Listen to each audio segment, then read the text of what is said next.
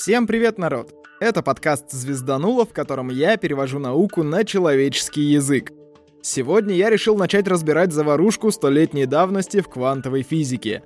Это сейчас мы такие умные, что и эффекты квантовые знаем, и стандартную модель построили, и компьютеры квантовые собирать начали, и вообще все на свете. А началось все чуть больше 120 лет назад. Квантовая физика только зарождалась около 20-25 лет — не буду вам рассказывать все предпосылки, да и самое начало, пожалуй, тоже пропущу. Да и в процессе буду нещадно кромсать. Полную версию этой истории можно читать несколько лет, как мне кажется. Отмечу, что одни из самых ярких, наверное, открытий в этом мире совершили его же ровесники. Гейзенберг, Паули, Дирак. А начиналось все с совсем других фамилий. Планк, Борн, Шрёдингер, Лоренц и, пожалуй, молодой Эйнштейн. Неуверенность Планка стала причиной, по которой квантовая физика так долго не могла занять свое место в умах ученого сообщества. Он ввел понятие кванта действия. Это вторая фундаментальная константа в физике после Больцмановской. Сейчас, естественно, называется она планковской постоянной, но тогда это был квант действия. И этот квант показывает отношение энергии электромагнитной волны к частоте ее колебаний. Планку пришлось придумать квантование энергии, чтобы уравнения сошлись. И они сошлись. Сам Планк не предполагал, что энергия действительно испускается квантами или порциями. Он считал это чисто математическим трюком, не имеющим ничего общего с реальностью. Но это не помешало ему открыть новый раздел физики на заседании немецкого физического сообщества 14 декабря 1900 года – Постоянная планка официально стала второй фундаментальной константой, а из его формулы легко выводятся открытые ранее законы. Этот принцип для квантовой физики позже сформулирует Нильс Бор, но давайте я вам его заспойлерю. Называется он принципом соответствия. Бор утверждал, что квантово-механическая система в пределе больших квантовых чисел стремится к классической физике. А теперь давайте проще – этот принцип говорит, что новая физика не отрицает старую, а включает в себя, дополняет. И из ее уравнений можно вывести старые, уютные и знакомые формулы. Так вот, Планк открыл квантовую физику, которая уже подчинялась еще не сформулированному принципу соответствия. Потом лет через пять пришел Эйнштейн. Кто такой Эйнштейн? А ты как думаешь? Еврей точку. Он еще молодой и неизвестный, и пишет аж три статьи одну за другой о броуновском движении частиц, о специальной теории относительности и о гипотезе квантов света.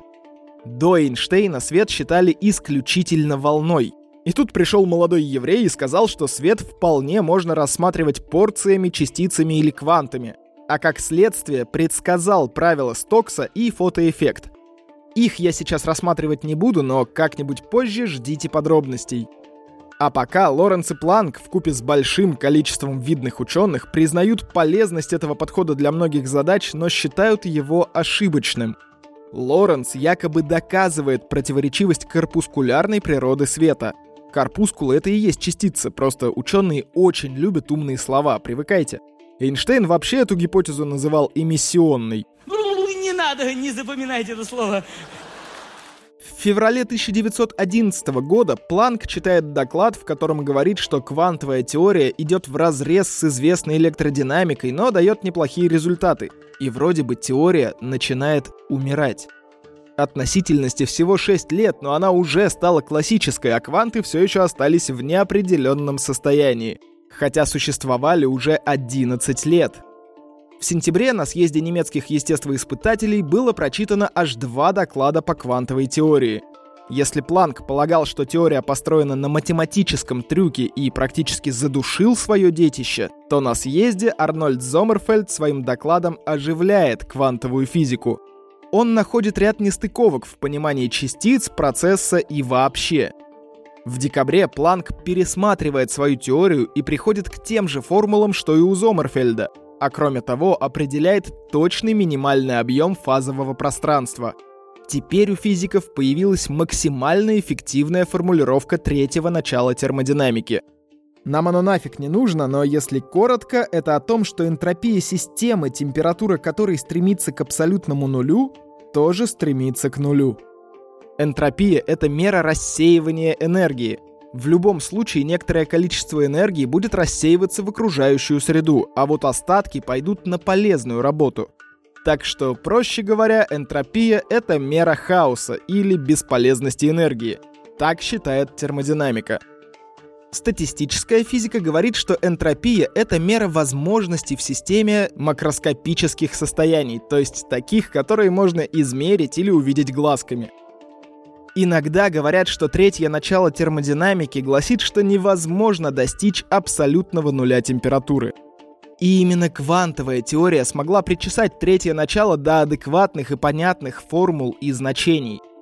Планк второй раз дает жизнь этому миру.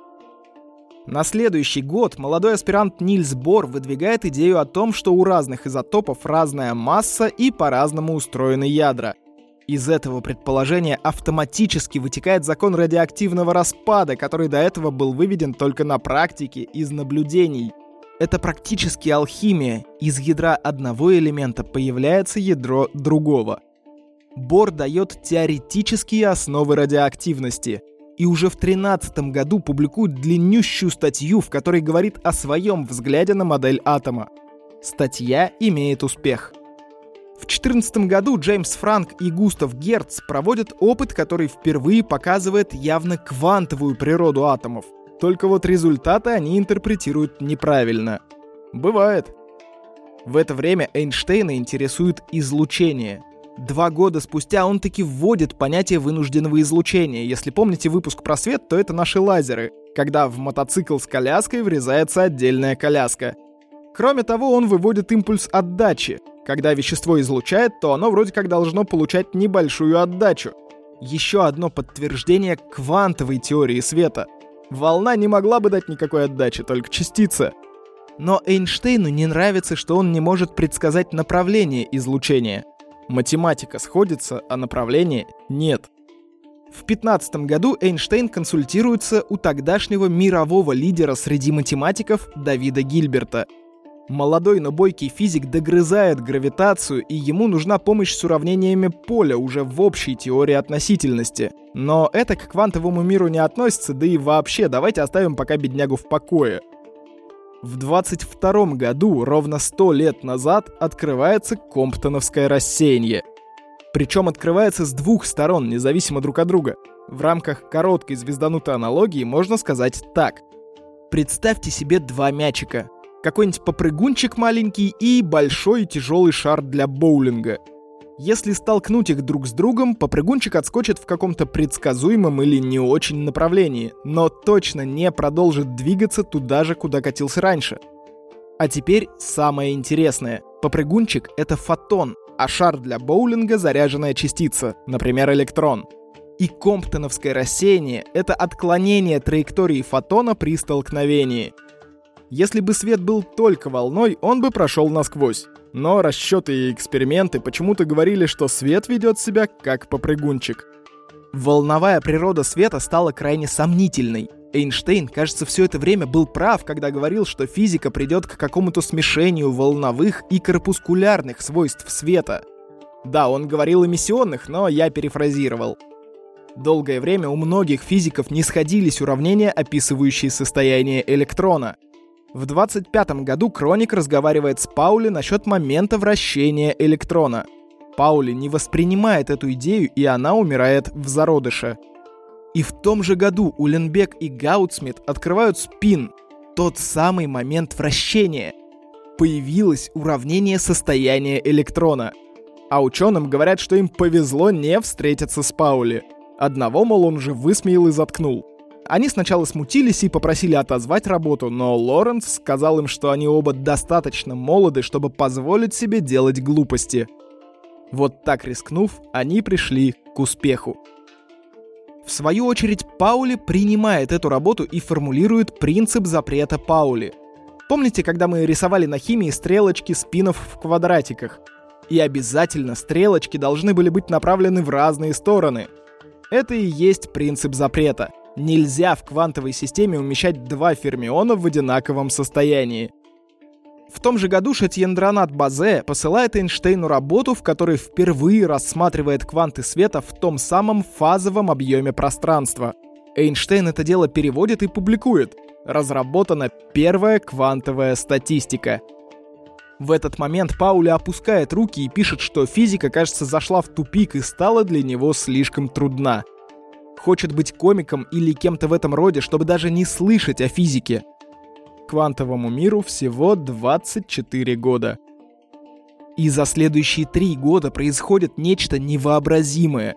В 25 году Гейзенберг пытается математически переосмыслить, как атомы взаимодействуют с внешним миром. Матричные операторы ему не знакомы, но он их усердно грызет и догрызает. Паули поддерживает его и снова начинает верить в то, что физике есть куда расти. Начинается квантовая механика. Борн и Йордан через три месяца публикуют более общие положения квантовой механики. Ну и дальше уже Поль Дирак подтягивается со своим математическим аппаратом. Уже в следующем году Борн и Гейзенберг консультировались у Гильберта насчет своей математики.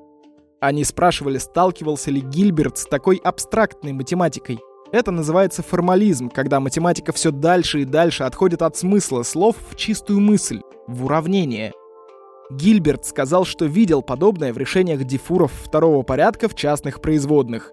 Физики решили, что он их не понял и забили на это дело. Зато в этом же году вдруг откуда ни возьмись появляется Шрёдингер, который и залезает в эти самые дифуры. Так появляется волновая функция Шрёдингера — уравнение, описывающее электрон как волну — Вроде бы снова на те же грабли, вернулись к волнам, но уравнение Шрёдингера стало чем-то вроде второго закона Ньютона или уравнений Максвелла, основополагающим уравнением квантовой механики. Именно поэтому в том же году Макс Борн и Вернер Гейзенберг добивают то, что называется статистической интерпретацией волновой функции. А если проще, переосмысливают уравнение Шрёдингера и рассматривают электрон уже не как волну, а как частицу – при этом движения этой частицы описываются как раз вероятностями и этой самой волновой функцией. Понимаете, к чему я клоню? Гейзенберг рассчитывает соотношение вероятностей и выводит принцип неопределенности. Теперь мы либо знаем импульс частицы, либо ее координаты. Но это касается вообще любых некоммутирующих операторов типа напряжения и тока, магнитных электрических полей. Ну, и так и далее. Сам Шрёдингер соглашается с вероятностным подходом лишь к 1950 году, а до этого считает, что электрон в атоме все-таки является волной. Но вернемся в 1926 год. Борн и Гейзенберг переосмыслили уравнение Шрёдингера.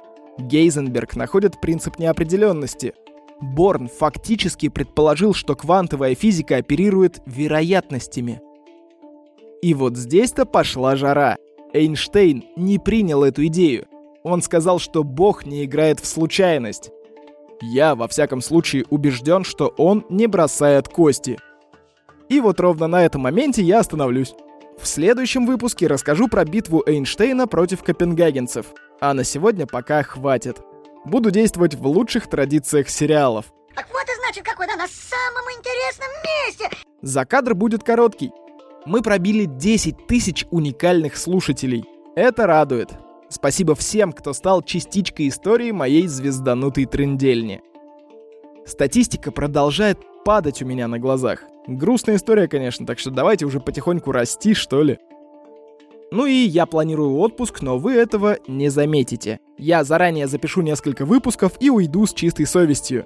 Если честно, у меня уже готов один текст, да и еще несколько задумок есть, так что не переживайте.